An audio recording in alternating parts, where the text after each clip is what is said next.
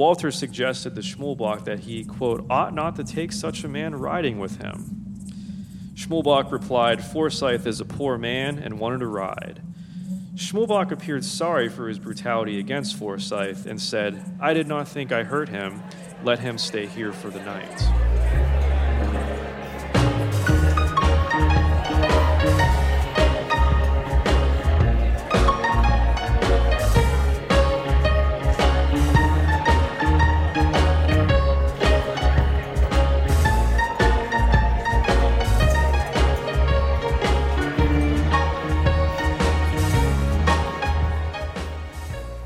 Summer of 1878, Henry Schmulbach was the epitome of success in Wheeling. A German immigrant who arrived as a young boy, by his mid 30s he was becoming someone of renown. But in August of 1878, Schmulbach's life could have taken a much different turn. National Road looks much different today than it did at the time, but the area became the scene of one of Wheeling's most hotly debated deaths. Who was this poor man named Forsyth? And why did Schmulbach feel he needed to hurt him? This is Henry, the life and legacy of Wheeling's most notorious brewer, a production of Wheeling Heritage Media. I am your host, William Hal Gorby, a teaching assistant professor of history at West Virginia University, whose research is focused on West Virginia and Wheeling's working class and immigrant history during the late 19th and early 20th centuries. By the late 1870s, Wheeling's businesses were on the rise. The city regained the state capital of West Virginia in 1875, so business expanded to accommodate the yearly legislative and general government traffic. After heated debates downtown, legislators could stop by one of the many saloons to cool off. Henry Schmulbach was also a rising figure in local politics. By 1875, Schmulbach was a member of the Wheeling Board of Education, representing the 6th Ward. That September, the board's Committee on German decided on a plan to make German language a field of study in schools and to instruct principals and teachers to incorporate German training in their exercises. What a way to preserve the bilingual culture developing in Wheeling's Little Germany. By the end of the next school year, enrollment in German language classes had grown to 469 total pupils, with most in Center and South Wheeling. Throughout election season, Schmulbach gave generously to the Republican Party and its supporters. During the 1876 presidential campaign of Rutherford B. Hayes, Schmulbach ordered 50 uniforms for the African American Hayes and Wheeler Guards at his own expense. They praised him with an article in the newspaper ending, quote, Raw for Schmule. As Ryan Stanton noted in episode 1, Schmulbach was also involved in philanthropic efforts. One in particular was the Grand Opera House, formerly known as Washington Hall, at the corner of 12th and Market Streets. The site was the location of the first Wheeling Convention in 1861 to discuss plans for eventual West Virginia statehood. Unfortunately, the building was destroyed by a fire in 1875. To fill the now vacant space, the Washington Hall Association raised money to build a new brick structure on the northeast corner at a cost of over $35,000. Schmulbach was elected as treasurer for the association and eventually became the owner of the property. The Grand Opera House inside had a seating capacity of over a thousand people. In 1886, the city directory noted the structure was, quote, remodeled after the plan of the finest Eastern theaters, end quote. Schmulbach was also getting very involved in promoting recreation opportunities. In the spring of 1877, he helped reorganize the Standard Baseball Club and served as its president, which opened its season in April with a game between the Alleghenies of Allegheny, Pennsylvania, and the Red Stockings of St. Louis. The club's goal was to establish a baseball field for the quote, promotion of health, end quote. On July 4th, the club hosted a benefit at the fairgrounds with amusements including baseball, foot races, greased pig races, a shooting gallery, and dancing. Lunch stands would serve ice cream to the visitors who paid 15 cents for admittance.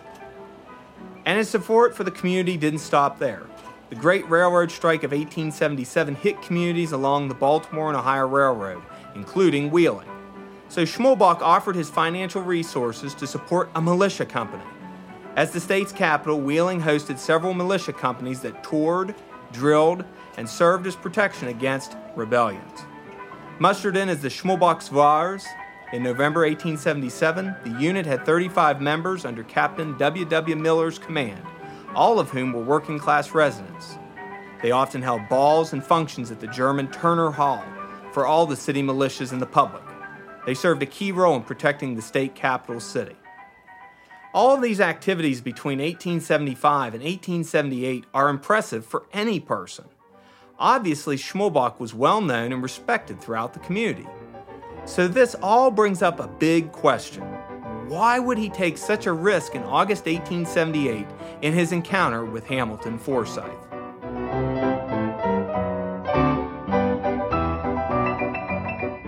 This podcast is brought to you by Clientele Art Studio, an art gallery and studio space in East Wheeling.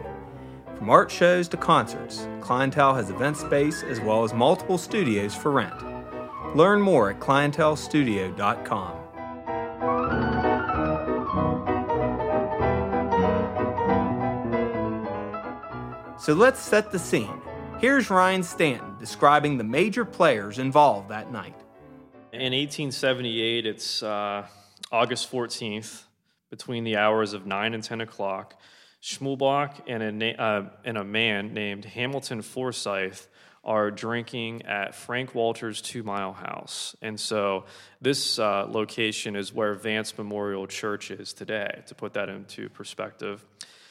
And Frank Walters was actually the president of the Nail City Brewing Company, which Henry Schmulbach would, of course, later acquire. Henry Schmulbach, the brewer and diversified business owner. We already know so much about him. However, the victim that night, Hamilton Forsyth, is a little more mysterious.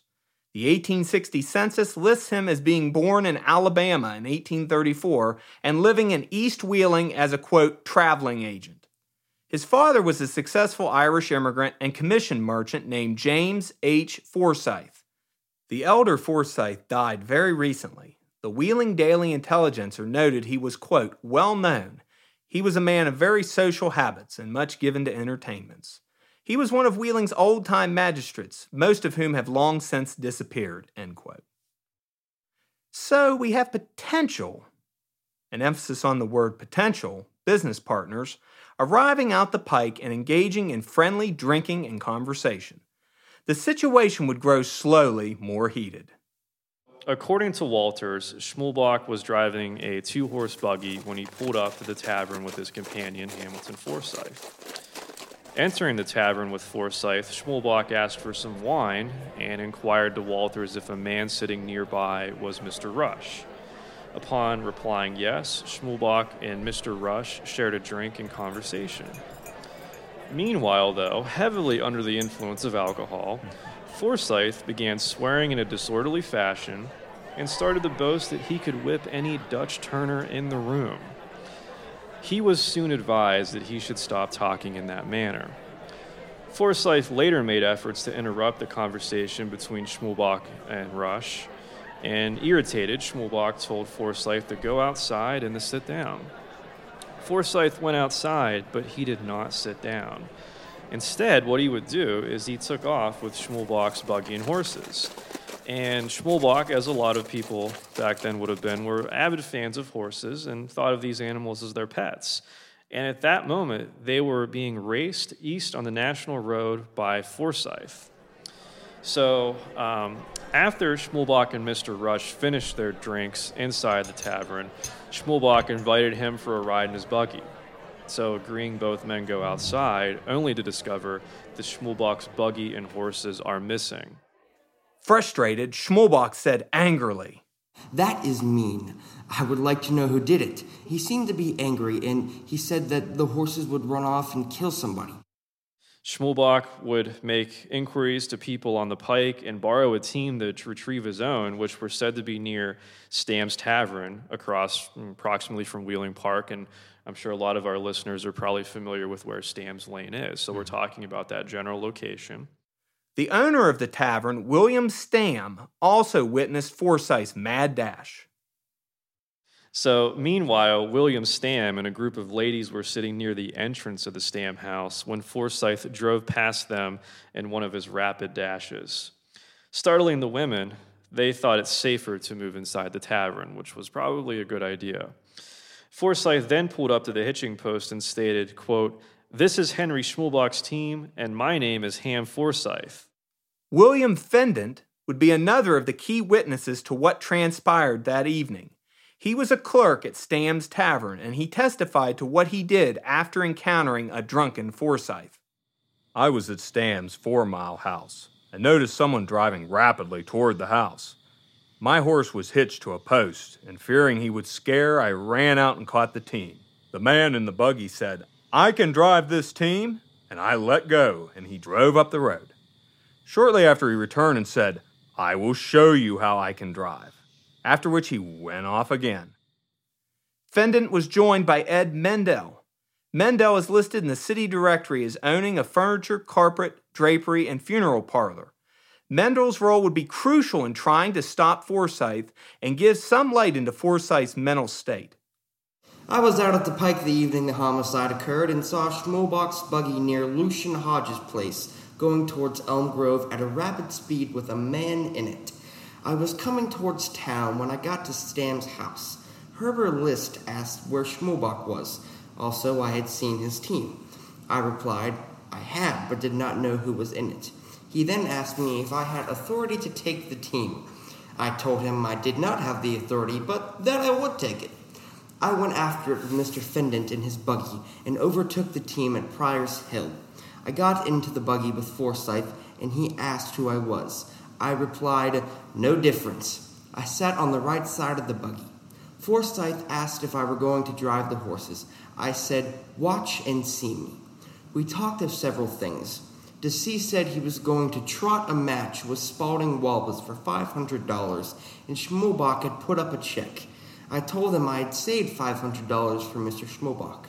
By this time, I had got to the cut road when Billy Heiser or Schmulbach hollowed, Stop that team! Billy Heiser would be another participant in the night's drama. He rode Schmulbach out to where Mendel and Fendant stopped Forsyth. I called to stop that team. Mr. Schmulbach jumped from my buggy and ran through a fence down to the cut. I saw two men get out of the buggy on the cut road and clinch. There were not more than two seconds from the time the first man got out until the second followed.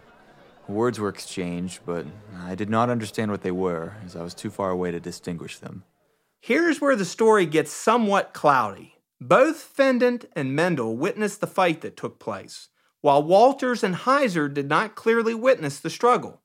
Fendant described Schmulbach started around the buggy, and Forsyth jumped out just behind my buggy. They clenched, and Schmulbach fell under. Forsyth fell under my horse's feet. Schmulbach then turned him over and hit him four or five times. Mendel took Schmulbach off, after which Forsyth never spoke. Schmulbach was sitting astride of Forsyth's back. I gave my horse to someone standing by and assisted in taking the deceased off the road. I did not see any stones as it was too dark, neither did I see anything in Schmulbach's fist as he struck Forsyth.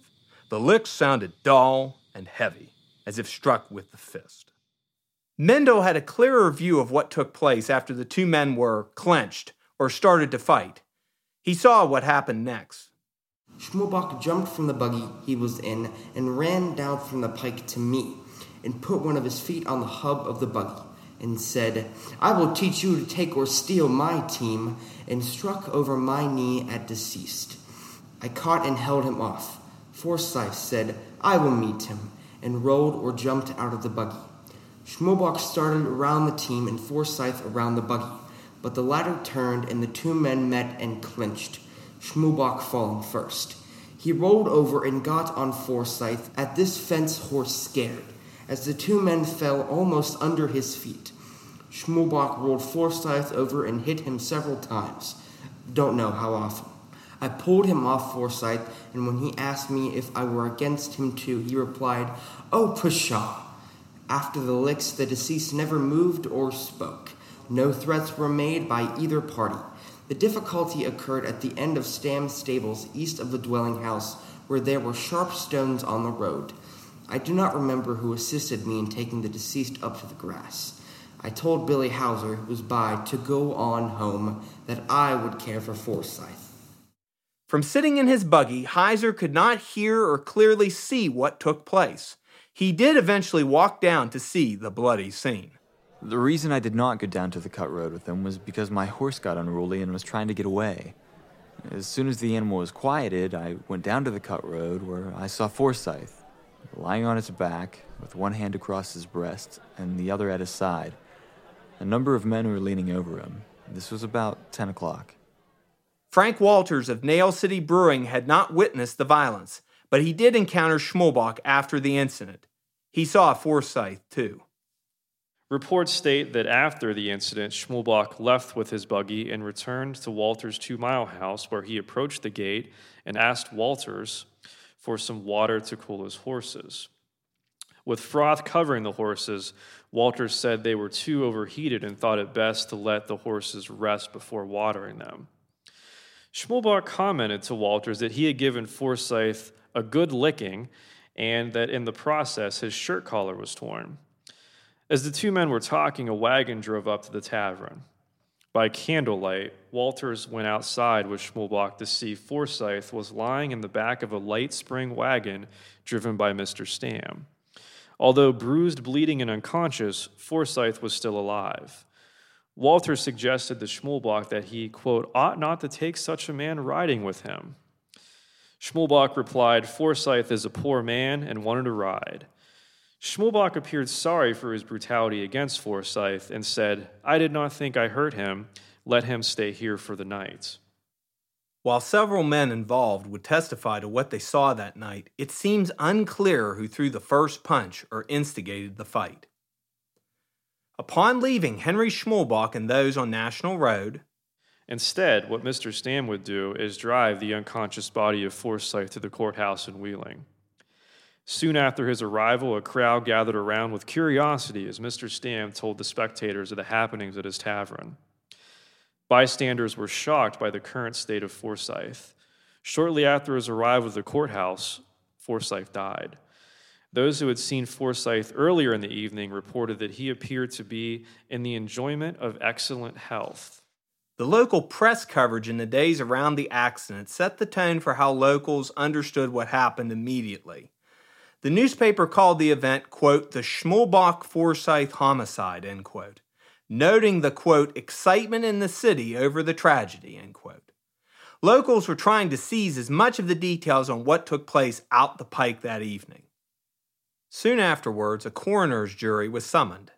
They met at 5:30 Thursday evening in the parlor of the Central Hotel, with large numbers of spectators eagerly awaiting the news outside. The post mortem examination was done by three physicians, doctors L.D. Wilson, Allen, and Bates. The key testimony came from Dr. L.D. Wilson on his examination of the deceased's body. He was slow and steady in his diagnosis. He made a post mortem examination and found a contusion of the scalp at the vertex of the head, three bruises on the forehead, right side severe contusion of the right eye, swelling of skin, fracture of small bones in the nose, dislocation of cartilage of the nose, a wound on the upper lip about two and a half inches long, which was very nearly divided the lip, and some bleeding from one ear. We opened the chest of the deceased and found his lungs sound except a portion of the left lung which had grown slightly diseased, caused probably from pneumonia. His heart was healthy, but rather small for a man of his size. Everything appeared to be in normal condition. The wounds could have been made with the fist. The wound looks as though he has fallen from the buggy in the tussle upon some hard substance. Had there been a stone on the ground, and had it struck his head, the wound would have appeared probably even more severe. Evidently, death was caused by concussion of the brain. It is hard to tell what produced the concussion. It might have been caused by the fall, or it might have been caused by the blows. Blows would have caused the injuries described, except the one on the back of his head. The first symptoms of concussion is drowsiness. The party who suffers a concussion may or may not be sensible. The probabilities of the concussion might have been anything. I have seen persons beaten up as badly as the deceased recover. The wounds were naturally trivial. This testimony was very telling, especially for what physicians understood about concussions of the brain at the time. The next step would shock Wheeling.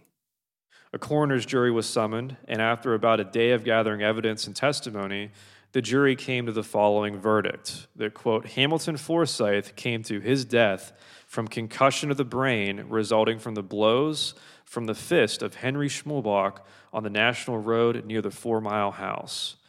Schmulbach then gave himself up to the law and was arrested, after which he posted $10,000 bail. Wheeling residents were terribly shocked by the news from out the pike. Why would Schmulbach ruin his career in what appeared to be a drunken fight? Furthermore, why was he with this man in the first place? Ryan Stanton explains a plausible reason. As you look at this little story, one question occurs uh, while examining the incident, and that is why was Forsyth with Henry Schmulbach? What was their connection? Uh, and horse racing seems to be the obvious answer. And ironically, Forsyth would have inherited $2,500 from his father's estate in a few days. Mm-hmm. So that's what one would tend to think that Forsyth was uh, interested in gambling a little bit of money or investing with Schmulbach, and probably why they were hanging out that evening. Regardless of the motivation, it appears there was a pretty solid case to be made against Schmulbach based on the witness testimony. But was there? Justice at this time could be quick and swift, but this was no usual case. This was Henry Schmulbach. The wheels of the local justice system would move rather slowly through the summer, fall, and into the winter of 1879. At the basic level, the issue was Schmulbach's intent. Did he plan to murder him? Was it just manslaughter, killing Forsyth in a moment of drunken passion? Or was it self defense? Forsyth did steal his team and buggy, and some testimony seemed to suggest Forsyth might have attacked Schmulbach first. The formal indictment by the grand jury was not issued until October 22nd in the Ohio County Circuit Court. They ruled, quote, Henry Schmulbach with force and arms in and upon the body of one Hamilton R. Forsyth, feloniously, wilfully, and of his malice aforethought, did make an assault and did strike, beat, and kick the said Hamilton Forsyth.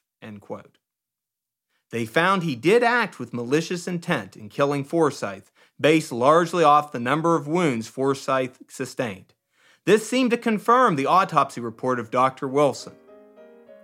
Schmulbach pled not guilty to all charges a few days later. With that, the case was set for trial. But that speedy trial, which some thought would take place, kept being delayed and delayed by attorneys.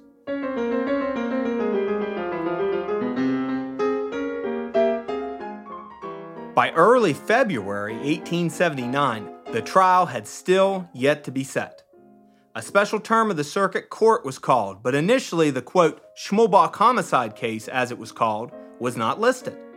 While some blamed Schmulbach's attorneys, the reality was that Circuit Judge Melvin was, quote, anxious to dispose of a number of cases wherein the defendants were held in jail, end quote, as noted by the Wheeling Daily Intelligencer. The writer noted that actually, quote, it was Mr. Schmulbach's wish, we understand, to have his case brought to trial as soon as possible, end quote. In a surprising turn, the case was brought to trial within a week. Here is where we encounter some trouble in telling the story. Trials at this time were often very dramatic events. Newspapers would give significant copy to them. However, in this trial, both major newspapers in the city would give very short, trite coverage to the trial. Why? This remains unknown. There are limited records on what took place. Regardless, the jury made short work. The trial was originally scheduled for November, but after delay, the trial finally took place in February of 1879. After normal trial procedures and much of the same testimony that was given in August, the jury deliberated for a half hour, and upon re entering the courtroom, the sheriff had to give several notices to the packed courtroom to maintain order. And the jury's verdict would actually come very late in the evening. It was announced at 11 p.m. And their final verdict would be that Henry Schmulbach was innocent of murder. And so, why innocent? Okay. Uh, most likely, what they took into consideration was Forsyth's actions of stealing Schmulbach's horses and racing them up and down the national road, an act of self defense, and the fact that Forsyth may have actually hit his head on rust stones upon colliding with Schmulbach that caused a concussion of the brain that eventually would, you know, kill Forsyth. So was Schmulbach malicious in his act? Probably not. But did he want to give him that good licking? Or probably. But Schmulbach, you know, did not have the intentions of actually, you know, killing Forsyth. Maybe it makes more sense to not know the full details of the trial coverage or why the jury came to its conclusions. Time has a way of altering perceptions, and many people in the community probably felt that Schmulbach was justified in his actions against Forsyth. The quote, homicide, and then the trial did not hurt Schmulbach's business prospects, nor did they limit his detractors, who probably felt he got away with murder. Either way, it all fed into his growing legend in the city. One would also have to consider the financial standing of Schmulbach in the community and his wide network of friends and associates. So, Schmulbach would probably gain social opponents, but he did not seem to mind. Uh, he was quite comfortable at this time living at his home on Chaplin Street. And after the verdict was read, uh, he was congratulated by friends, and there was a lot of talk on the streets that evening about the verdict. Uh, but most people seemed pleased with, uh, with the outcome of that. Even with his trial, Schmulbach's legacy would not be that negatively affected. He would go on to be a favored figure of the city's working class through his brewery and Mozart amusement park. Even with his fame, this podcast's title is about Wheeling's most notorious brewer. Why was he notorious? Yes, it was partly the 1878 incident with Ham Forsyth, but it was also his growing role in local politics and the perceived evils of the saloons he supported. By the late 19th century, Wheeling was dealing with a rapid expansion of population and industry. The city suffered from a number of clear problems. One of the biggest problems related to the perceived connections between the brewers, saloons, and houses of ill fame. Why were saloons and prostitution houses thriving in Wheeling? Why wasn't City Council doing more to stop organized vice? And was Schmulbach in control of City Council? We will talk about these subjects in our next episode. This has been Henry, the life and legacy of Wheeling's most notorious brewer. This episode was written, researched, and narrated by me, William Hal Gorby. We had help in producing this episode from Wheeling Heritage, editing provided by Alex Well. Sound and music editing and recording done by Dylan Richardson and Jonathan Porter. Audio interviews were done with Ryan Stanton, and voice acting provided by Reese Kefauver, myself, and Jonathan Porter. This podcast is a production of Wheeling Heritage Media.